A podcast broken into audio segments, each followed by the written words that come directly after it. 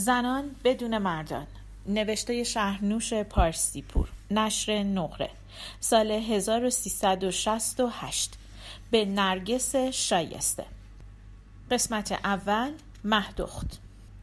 باغ با دیوارهای کاهگری سبز سبز پشت به ده داده در کنار رودخانه بود و این سو دیوار نداشت و رودخانه حریم بود. باغ باغ آلبالو و گیلاس بود. یک خانه نیمه روستایی نیمه شهری داشت با سه اتاق و یک حوز در جلوی آن پر از خزه و قورباغه.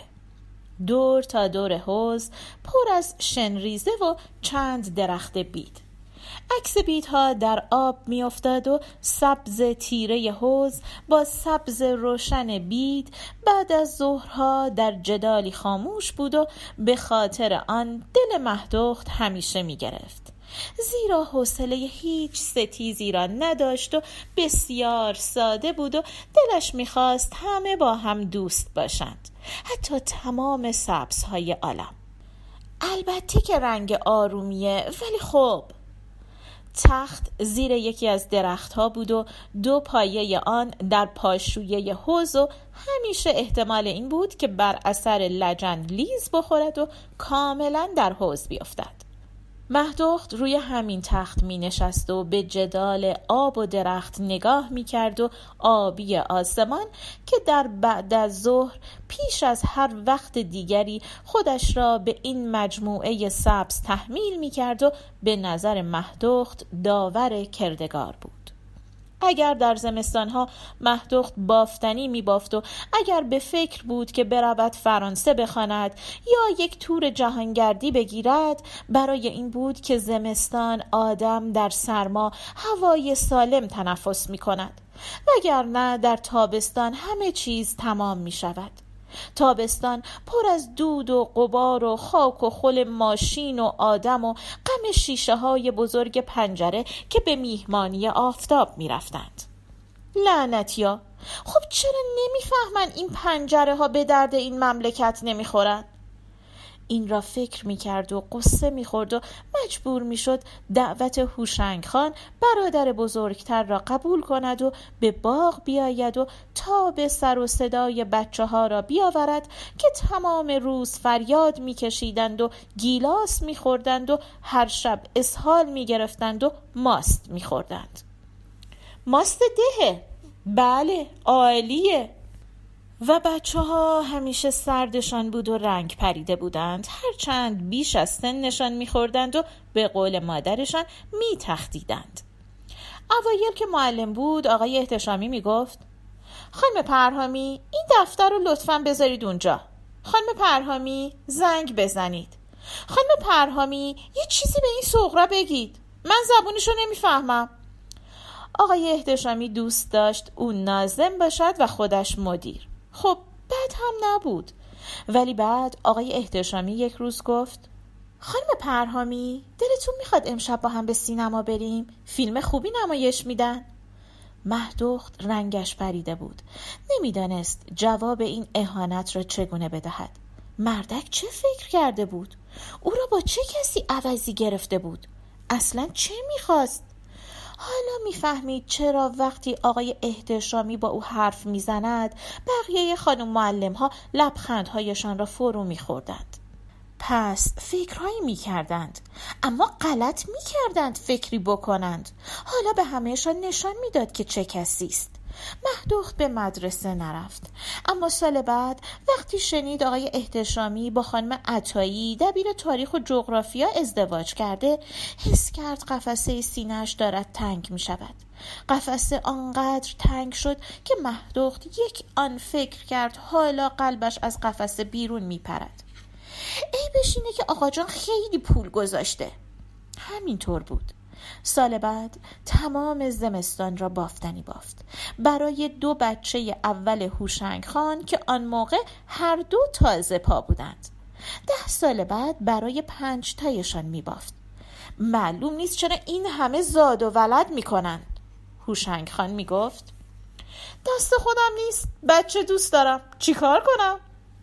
خب چه کار بکند؟ راستی هم که چه کار بکند؟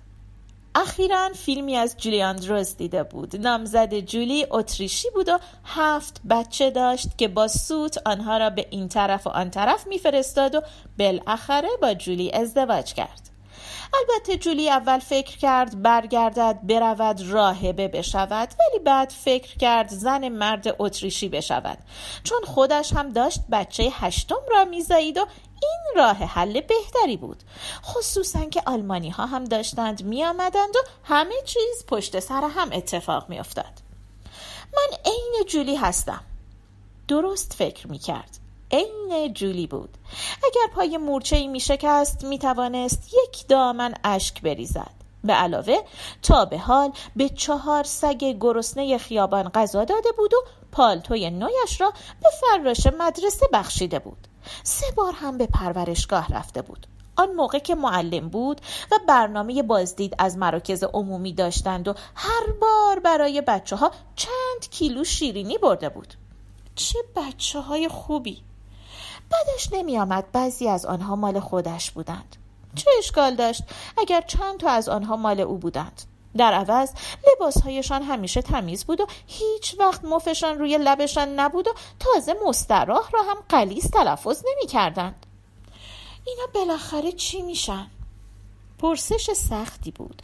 به خصوص که دولت هم گاهی در رادیو و تلویزیون می گفت باید برای این مسئله فکری کرد. دولت و مهدخت هر دو نگران بچه ها بودند. چه می‌شد اگر مهدخت هزار دست داشت و هفته پانصد بلوز میبافت؟ با هر دو دست یه دونه هزار دست پونصد دونه. ولی خب آدم که هزار دست نمی‌تواند داشته باشد. آن هم مهدخت که زمستان را دوست داشت و بعد از ظهرها را به پیاده روی می‌رفت. حالا اگر قرار باشد آدم هزار عدد دستکش دست کند پنج ساعت حداقل طول می‌کشید. نه خیر. با 500 دستمون 500 دستکش رو به دست می‌گیریم و با 500 دست دیگرمون می‌کنیم. دقیقا سه دقیقه یا کمتر. اینها مشکلات نیست. بالاخره حل می شود چشم دولت کور خودش برود کارخانه بافندگی بلوز راه بیاندازد. مهدخت پایش را در آب حوز تکان می‌داد. نخستین روزی که به باغ آمد به کنار رودخانه رفت. پاهایش را در آب گذاشت و آب یخ و تگرگی به عضلاتش کوفت. مجبور شد زود بیرون بیاید. ممکن بود سرما بخورد. کفشهایش را که پوشید به طرف گلخانه رفت. در گلخانه باز بود و هوای دم کرده آن تابستانی تر از تابستان بود. ولی سالها پیش آقای احتشامی گفته بود تنفس در هوای دم کرده گلخانه و در روز بهترین کار هاست چون تمام گلها اکسیژن تولید می کنند هرچند که آن موقع گلی در گلخانه نبود و گلها را به باغ برده بودند. مهدخت در راه روی باریک گلخانه پیش می‌رفت و به شیشه های گرد گرفته نگاه می‌کرد. بعد تقلا و تنفس چیزی ملتهب و داغ و سوزان و بوی بدن. قلب مهدخت از کار ایستاده بود. دختر فاتی پونزده ساله مثل یک زن هزار کاره ته گلخانه و یدالله باغبان با آن سر کچل و چشمهای تراخمیش که آدم کفاره می‌داد تا یک نگاه کامل به سر تا پایش بیاندازد همینطور نفس نفس نفس. چشمهای مهدخت می‌رفت که سیاهی برود و پاهایش زیر تنش میلرزید. بی اختیار دستش را به لبه سکو گرفته بود. اما نمی توانست چشم از آنها بردارد. نگاه می کرد نگاه می کرد تا وقتی که آنها دیدند. مردک به زوزه افتاده بود. می‌خواست خلاص بشود و نمی توانست بی اراده دختر را می‌زد. نگاه دختر و دستش که به طرف مهدخت دراز شده بود. مهدخت دوان دوان بیرون آمده بود. نمی‌دانست چه بکند. بی اراده به طرف حوز می رفت. دلش می‌خواست بالا بیاورد. بی اختیار دستهایش را شست و لبه تخت نشست. چی کار کنم؟ فکر کرد برود و همه چیز را برای هوشنگ خان و زنش بگوید. دختر را به آنها سپرده بودند. دختر فقط پونزده سالشه. چه حرکاتی؟ یقینا هوشنگ خان کتک مفصلی به دخترک می‌زد. بعد هم بیرونش می‌کردند. حتما برادرهای فاتی میکشتنش. چه بکنم؟ فکر کرد فوری چمدانش را ببندد و راه بیفتد. برمیگشت تهران. بالاخره بهتر از دلهوره بود. خب که چی؟ مانده بود که چه بکند و مجبور شد وحشت زده برگردد. دخترک چادر وارونه به سر و پاکشان میآمد. صورتش پر از خنج و سرخ بود. گفت خانم جان و افتاد روی پاهای مهدخت. مثل سگ زوزه می کشد برو کسافت. نه خانم جان الهی فدات بشم الهی قربونت برم.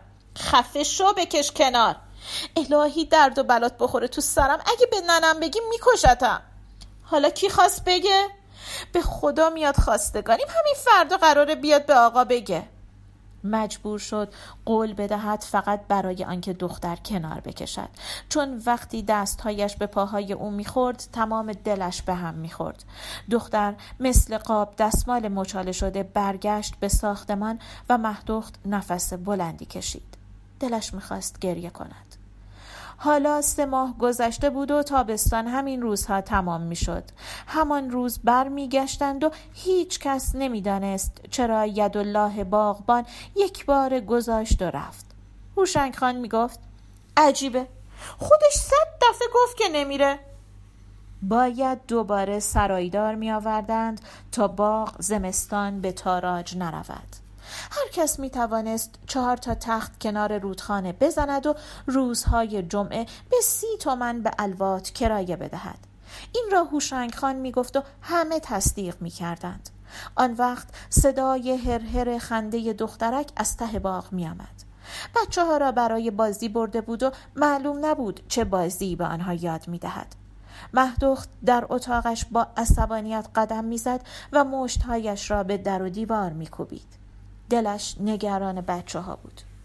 کاش حامله می‌شد تا بکشنش. اگر حامله شده بود خوب بود. تمام برادرها با هم میریختند سرش و حسابی میزدندش. آن وقت زیر دست و پایشان میمرد. چقدر خوب بود. دیگر بچه ها فاسد نمی شدند یک بار فکر کرد بکارت من مثل درخته. باید در آینه نگاه می کرد باید صورتش را در آینه می دید شاید برای همینه که من سبزم. صورتش سبزهی بود که به زردی می‌زد. زیر چشمهایش پر از چروک بود و رگی در پیشانیش داشت که همیشه به چشم می‌خورد. آقای احتشامی گفته بود شما چقدر سردید مثل یخ. فکر کرد نه مثل یخ. من درختم. می توانست خودش را در زمین بکارد. خب من تخم که نیستم درختم. باید خودم رو نشا کنم. چطور می توانست این را به هوشنگ خان بگوید؟ می‌خواست بگوید برادر جان بشین با هم دوستانه حرف بزنیم. به قراری که میدانی بلوس ها را کارخانه ها می بافند خب اگر این را می گفت مجبور بود راجع به هزار دست هم توضیح بدهد. امکان نداشت راجع به دستهایش توضیح بدهد. محال بود هوشنگ خان اینها را بفهمد. مثلا چطور می توانست بگوید در زمانی که هزاران کارخانه بلوز می بافند دیگر ضرورتی نداشته که او را به عنوان دست بافنده تربیت کنند و جهت دهند؟ خب چاره ای نبود. مهدخت خیال داشت در باغ بماند و اول زمستان خودش را نشا بزند. این را باید از باغبانها می‌پرسید که چه وقتی برای نشا زدن خوب است. او که نمی‌دانست. ولی مهم نبود. میماند و نشا می‌زد. شاید درخت می‌شد. می‌خواست کنار رودخانه بروید. با برگهایی سبزتر از لجن و حسابی به جنگ حوز برود. اگر درخت می‌شد اگر درخت می‌شد آن وقت جوانه می‌زد پر از جوانه می‌شد. جوانه هایش را به دست باد می‌داد. یک باغ پر از مهدخت مجبور می شدند تمام درختان آلبالو و گیلاس را ببرند تا مهدخت بروید. مهدخت می روید هزار هزار شاخه می شد با تمام عالم معامله می کرد و روی زمین پر از درخت مهدخت می شد آمریکایی ها نشای او را می خریدند و به کالیفرنی و یا مناطق سرد سیرتر می بردند. جنگل مهدخت حتما آنها می گفتند ماهتکات کم کم او را آنقدر تلفظ می کردند تا در اینجا می شد مدوک و آنجا مادوک. آن وقت چهارصد سال بعد زبانشناس ها بر سر او بحث می کردند و با رگهای سیخ شده ثابت می کردند که این دو واژه یکی و از ریشه مادیک است و اصل آفریقایی دارد.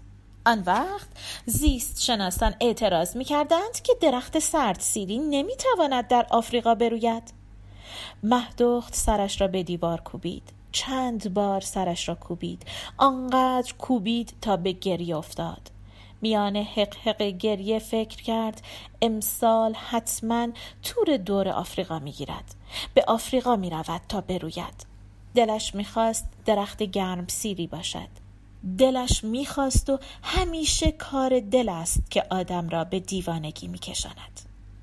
پایان قسمت اول.